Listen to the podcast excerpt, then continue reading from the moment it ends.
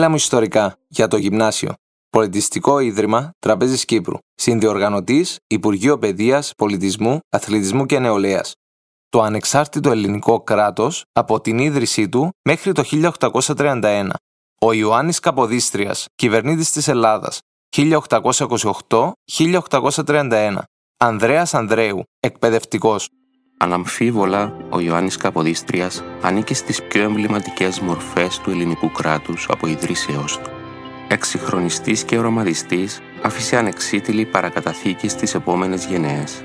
Άλλωστε, δεν είναι τυχαίο ότι προς τιμήν του έχουν στηθεί σε πολλές πόλεις ανδριάντες και πρωτομές, ενώ πλατείες και δρόμοι φέρουν το όνομά του. Την Ελβετία θεωρείται εθνικός ήρωας, λόγω της συνεισφοράς του στο ελβετικό πολιτιακό σύστημα. Ο Ιωάννης Καποδίστριας γεννήθηκε στις 10 Φεβρουαρίου του 1776 στην Βενετοκρατούμενη Κέρκυρα και ήταν το έκτο παιδί του κόμι Αντωνίου Μαρία Καποδίστρια και της Διαμαντίνας Γονέμη με καταγωγή από την Κύπρο. Στις 14 Απριλίου 1827, σε μια περίοδο που η Επανάσταση βρισκόταν μεταξύ φθοράς και αυθαρσίας, η Τρίτη Εθνοσυνέλευση της Τριζίνας παίρνει μια ιστορική απόφαση κατόπιν πρωτοβουλία των αρχιστράτηγων Γεώργιου Καραϊσκάκη και Θεόδωρου Κολοκοτρώνη και έχοντας εντωμεταξύ υπερνικήσει τις εσωτερικές και εξωτερικές αντιδράσεις, εκλέγει κυβερνήτη της Ελλάδας τον Ιωάννη Καποδίστρια για 7χρονη θητεία προκειμένου να οργανώσει το νεοσύστατο ελληνικό κράτος. Η εκλογή του Καποδίστρια φάνταζε ιδανική, δεδομένη τη δινή θέση στην οποία είχε οδηγηθεί η χώρα. Η ελληνική πραγματικότητα απαιτούσε ένα ισχυρό ηγέτη ώστε να πατάξει την εσωτερική διχόνοια και να ασκήσει τολμηρή εξωτερική πολιτική. Έπειτα από επίπονες διαβουλεύσεις στις ευρωπαϊκές πρωτεύουσες για την εξασφάλιση της απαραίτητης υποστήριξης προς το ελληνικό κράτος, ο Καποδίστριας έφτασε στο Ναυπλίο, την πρώτη πρωτεύουσα του ελληνικού κράτους, στις 7 Ιανουαρίου 1828. Ο λαός τον αποθεώνει και τον υποδέχεται ως τον ηγέτη που θα τον οδηγήσει στην ελευθερία και την ευημερία. Ποια ήταν όμως η κατάσταση που είχε να αντιμετωπίσει ερχόμενος στην Ελλάδα, η κατάσταση της χώρας που ερχόταν να διευθύνει ο Καποδιστρίας ήταν απελπιστική. Ο Ιμπραήμ έλεγχε ένα μεγάλο μέρος της Πελοποννήσου και σε όλη σχεδόν τη στερεά οι Τουρκοί είχαν, μετά την πτώση της Ακρόπολης, επιβάλει την κυριαρχία τους. Στις ελεύθερες περιοχές της Πελοποννήσου και στα νησιά, όπου συνοθούνταν οι πρόσφυγες και τα ρουμελιώτικα στρατεύματα, ο τρόπος διαβίωσης των περισσότερων κατοίκων ήταν άθλιος. Σε πολλούς έλειπε και αυτό το ψωμί ή η καλύβα για να κοιμηθούν, ενώ οι αρρώστιες τους θέριζαν. Την εικόνα συμπλήρωνε η ανασφάλεια από την αδυναμία της προσωρινής κυβέρνησης να επιβάλλει την τάξη.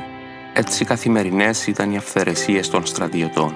Δεν έλειπαν οι ληστείες και οι φόνοι, η κυβδηλοποιία και το λαθρεμπόριο, ενώ στη θάλασσα κυριαρχούσαν οι πειρατές η κυβερνητική μηχανή είχε παραλύσει. Η αντικυβερνητική επιτροπή είχε χάσει τελείως το κύρος της και οι διαταγές της δεν εκτελούνταν. Στις διάφορες γραμματείες επικρατούσε σύγχυση. Το δημόσιο ταμείο ήταν άδειο, δεν υπήρχαν σχολεία ούτε δικαστήρια. Επομένως, ο κυβερνήτης είχε να αντιμετωπίσει άπειρα προβλήματα και γι' αυτό αμέσως καταπιάστηκε με το σύνολό τους.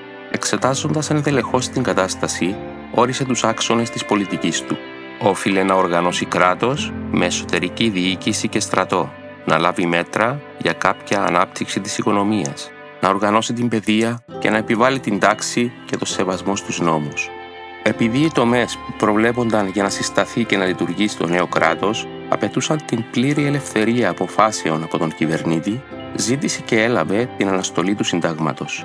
Το μοναδικό πολιτικό όργανο που επέβλεπε την κυβερνητική του πολιτική ήταν το Πανελλήνιο, ένα 27 μελές σώμα που λειτουργούσε συμβουλευτικά. Πρώτο του καθήκον ήταν η δημιουργία ευνομούμενης πολιτείας. Ανέλαβε προσωπικά τη στελέχωση και οργάνωση των δικαστηρίων για την τήρηση του νόμου. Σχετικά με την οικονομία, ζήτησε τη βοήθεια του Εινάρδου, ο οποίος ήταν Ελβετός τραπεζίτης και παλαιός φίλος του Καποδιστρία. Στην Ελλάδα, από το 1821 έως το 1828, κυκλοφορούσαν συγχρόνως τουρκικά και κάθε είδους ξένα νομίσματα, καθιστώντας κάθε συναλλαγή εξαιρετικά δύσκολη. Αφού πρώτα ίδρυσε το Εθνικό Νομισματοκοπείο, ο κυβερνήτης απέσυρε από την κυκλοφορία τα ξένα νομίσματα και καθιέρωσε τον Φίνικα ως εθνικό νόμισμα. Προς εξυγίανση των οικονομικών, ίδρυσε την πρώτη τράπεζα της χώρας, την Εθνική Χρηματιστική Τράπεζα. Όμως το προσωπικό στίχημα του Καποδίστρια φαίνεται ότι ήταν η παιδεία των Ελλήνων.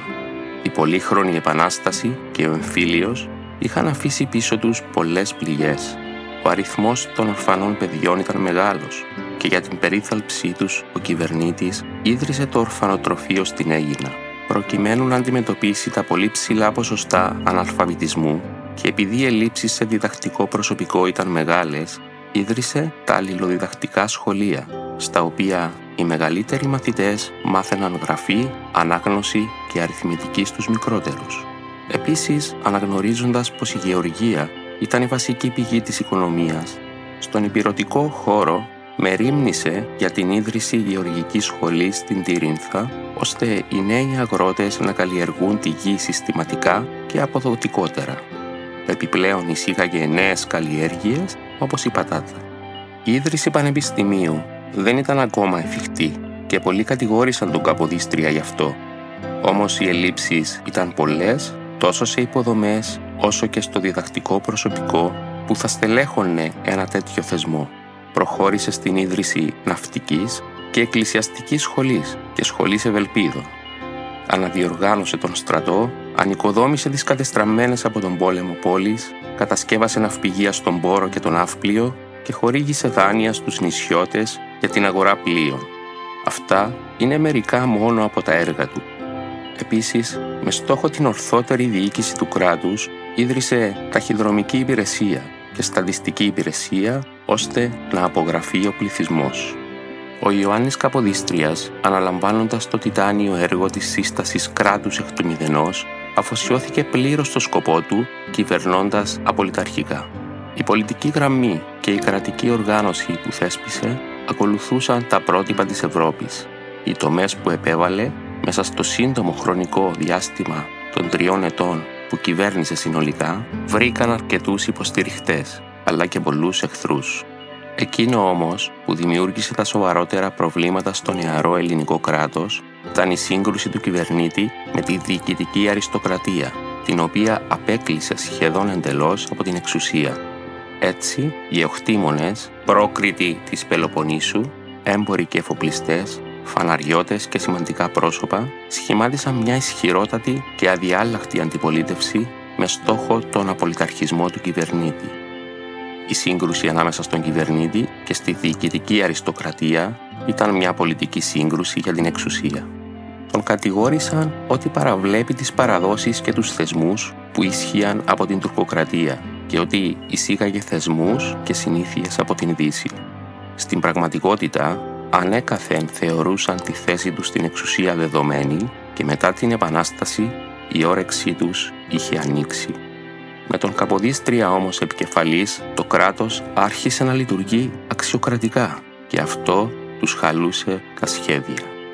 Πράγματι, ο Ιωάννης Καποδίστριας άσκησε την εξουσία με τρόπο συγκεντρωτικό για το σύντομο χρονικά διάστημα που κυβέρνησε. Όμως, το μοντέλο εξουσίας συχνά ορίζεται από τις ίδιες τις συνθήκες.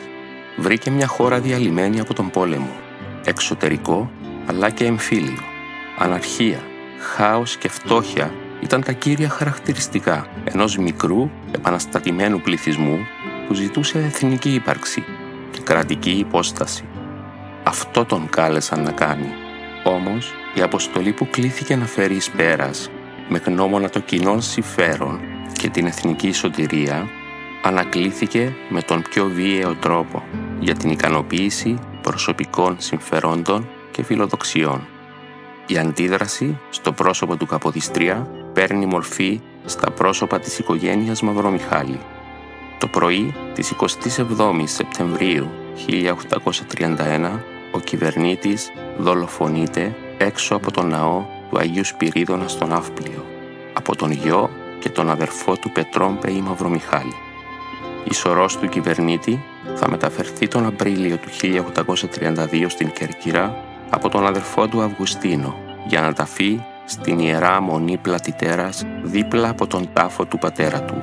Αντωνίου Μαρία Καποδίστρια. Το έργο του πρώτου κυβερνήτη της Ελλάδος είναι αναμφισβήτητα μεγάλο και σημαντικό. Όμως δεν είναι αυτό αποκλειστικά που καθόρισε την ιστορική φυσιογνωμία του. Ο Ιωάννης Καποδίστριας διέθετε μια σπάνια αρετή που διακρίνει μόνο τους αληθινούς ηγέτες.